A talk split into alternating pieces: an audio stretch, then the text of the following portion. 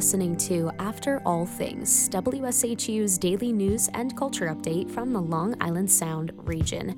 A children's advocacy group criticizes Governor Lamont's proposal on income tax cuts. A Nassau County official quits in solidarity with trans women. And Bridgeport's redo mayoral election is today. Those stories and more are coming up. I'm Sabrina Garone.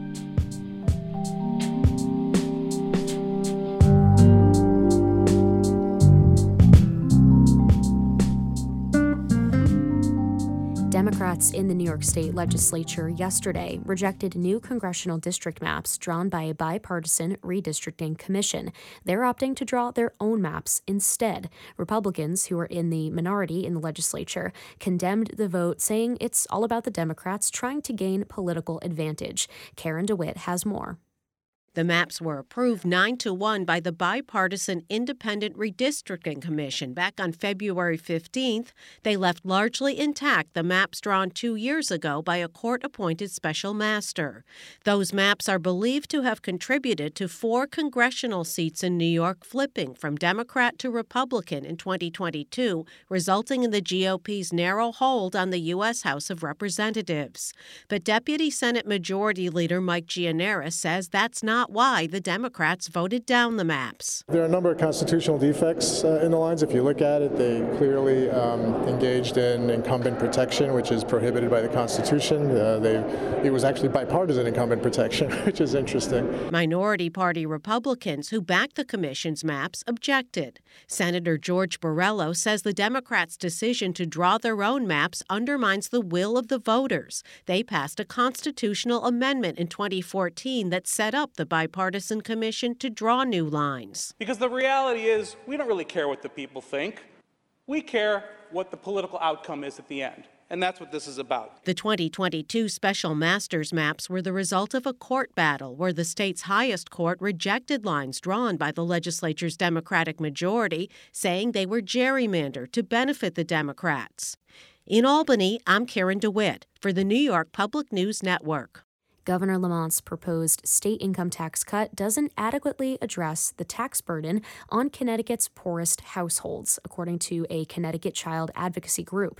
WSHU's Shelley Hassman Kadish reports. Connecticut Voices for Children says the state's tax system is unfair to its poorest citizens. The latest state issued report this month shows the poorest households in the state spend nearly 40% of their earnings on state and municipal taxes.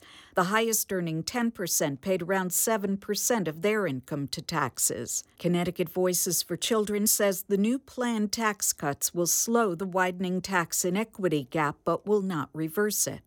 The group is a strong advocate for a child income tax credit for poor and middle class families. Shelley Hassman Kadish, WSHU News. A member of a Nassau County Advisory Board has resigned, claiming that County Executive Bruce Blakeman is aligning himself with far right values. WSHU's Sky Crabtree reports. Angel Rivas was a member of the advisory board to Nassau County's Office of Hispanic Affairs. He blames Blakeman for avoiding community leaders. You know, we haven't had a single meeting, right? And it's something that we've been asking. We've been meeting as an advisory board. We've been meeting with the office. We've been working on events. But part of our role is also to advise the county executive. But he, he, he doesn't have an interest to like meet with us as community leaders, right? Rivas says he chose to leave after Blakeman issued an executive order last week banning transgender women from participating in sports at county owned facilities. Rivas says Blakeman's avoidance of his board indicated that he never cared about their input. He says he was compelled to resign in protest and take a stand to support another minority group with shared struggles. Sky Crabtree, WSHU News.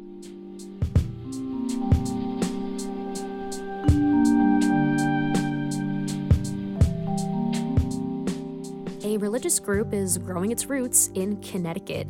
More on how paganism has fostered a community for people across the state is coming up. First, a message from our supporter.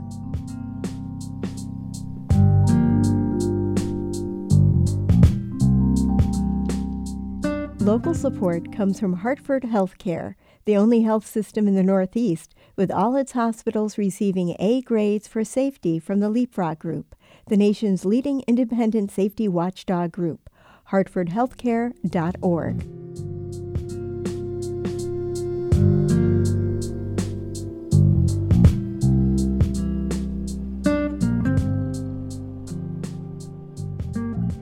Mayor Joe Ganim and challenger John Gomes are facing off in Bridgeport's mayoral election today. Again, it's the fourth time the two have faced off this election cycle. Results from the city's Democratic primary in September were overturned by a judge for absentee ballot fraud. Ganim won the do over primary by more than a thousand votes in January. So Gomes is running as an independent, and Republican David Herz is also on the ballot. The polls close tonight at 8, but anyone in line to vote at 8 o'clock will be allowed to cast a ballot. And you can check out the results later tonight on our live blog at wshu.org. In New York, Governor Hochul paid a visit to a mosque in Melville yesterday. The community there had been subject to trespassing and harassment just days before. An attorney in the area entered the mosque, berated those inside, and refused to leave. Just want to convey our values as New Yorkers that we do not tolerate uh, hateful incidences as occurred here just a few days ago. Members of the Muslim community say they welcomed Hochul's support. Hochul says with Ramadan nearing, enhanced patrols will be provided to the mosque using grant money through New York's Securing Communities program.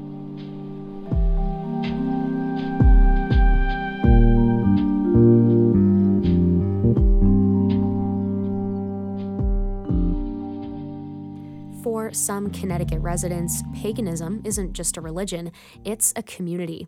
WSHU's Molly Ingram spoke with Shahrzad Rasekh, a photojournalist with the Connecticut Mirror, about her article, Pagans in Connecticut Stepping Out of the Broom Closet. It's part of the collaborative podcast, Long Story Short. You have a really interesting story about something that I think many people probably have some misconceptions about. How did you choose to write this story about paganism in Connecticut? Hi. Um, so I was pretty new at the Mirror and in Connecticut in general, and I was looking for something that not only I wouldn't really know about, but people in Connecticut wouldn't really know about. So I actually started by going out on Facebook and seeing what kind of different social, cultural, religious groups were pretty prevalent in Connecticut. And I stumbled across a few different groups about paganism. So it was a little bit tricky to get access at first because people were obviously a little bit wary, a little bit skeptical of what I could write, just because they hadn't had great experiences with media and paganism in the past. And so that's how I got started. Tell me about Tony, one of the people you talked to for this story. I met Tony through a few members at Connecticut's Welcoming Pagan Network. I told them what the Mirror usually did, focus more on public policy, and that I was trying to find a way to both incorporate the Mirror's general approach and this whole aspect of paganism into one story. And so they recommended that I approach Tony because he had had a lot of experience working on the Witch Trial Exoneration Project, which had resulted in a bill being passed earlier this year, last session, that basically exonerated or absolved people who had been accused of witchcraft in the 1600s. That wasn't exactly the direction that I wanted to go with the story, but it was a great start because he himself was also pagan. And how did he find paganism in Connecticut?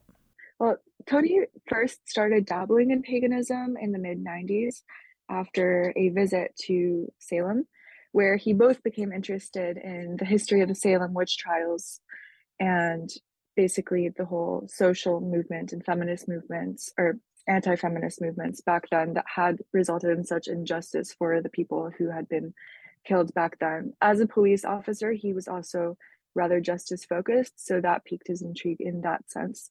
But he also started looking into actual paganism as it is actually practiced, not in the in the sense of it being used as a weapon to kill women basically. And so when he came back to Connecticut, he started going to different paganism related stores, some of which don't exist anymore. He went to pick up some magazines from magazine stores that also don't exist anymore that were focused on witchcraft and paganism.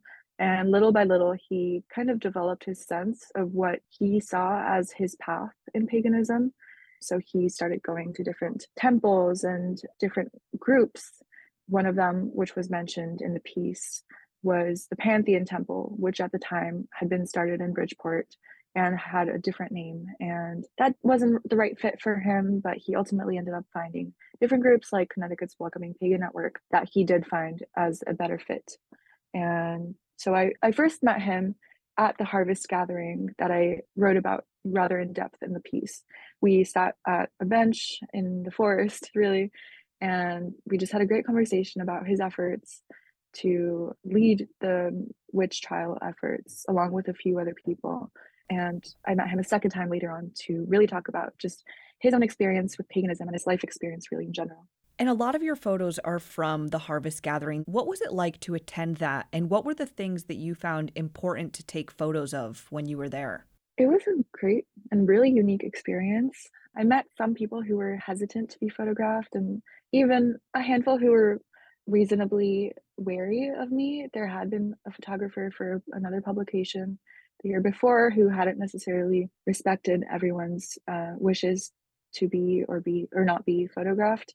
So I had to be very clear with my intentions and ask for consent more than I generally would have, even though I did ask the organizers to announce my presence a few times.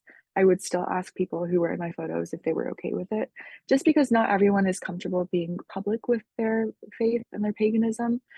But overall, it was a really welcoming community. I mean, as you walked across the campground, everyone came up to you to say, Welcome home, and really aligned with a lot of my traditions that I've grown up with, which are Persian traditions, just because they're also rooted in paganism. So it was really interesting to see how something that I was raised with connected so much with something that I thought I had no idea about.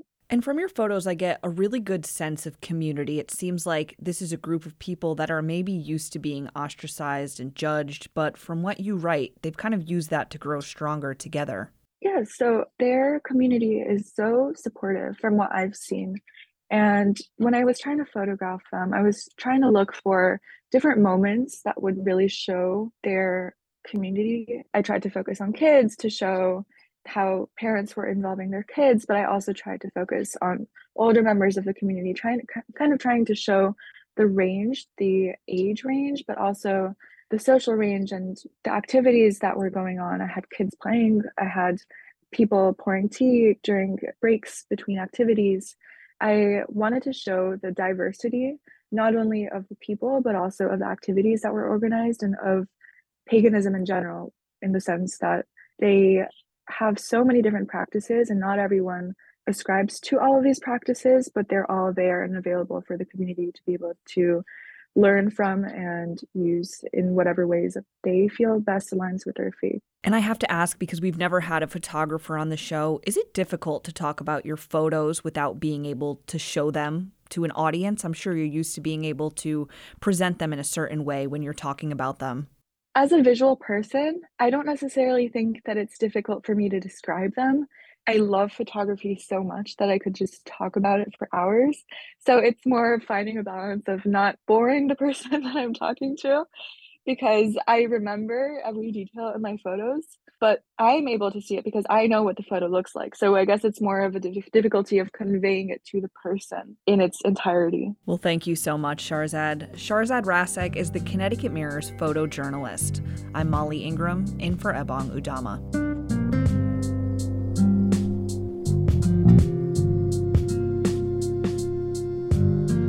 For the latest news from Long Island and Connecticut, you can listen on the radio or stream anytime you like with the WSHU app or on our website, WSHU.org. And again, that's also where you can find a live blog with results from tonight's election in Bridgeport, so be sure to check that out.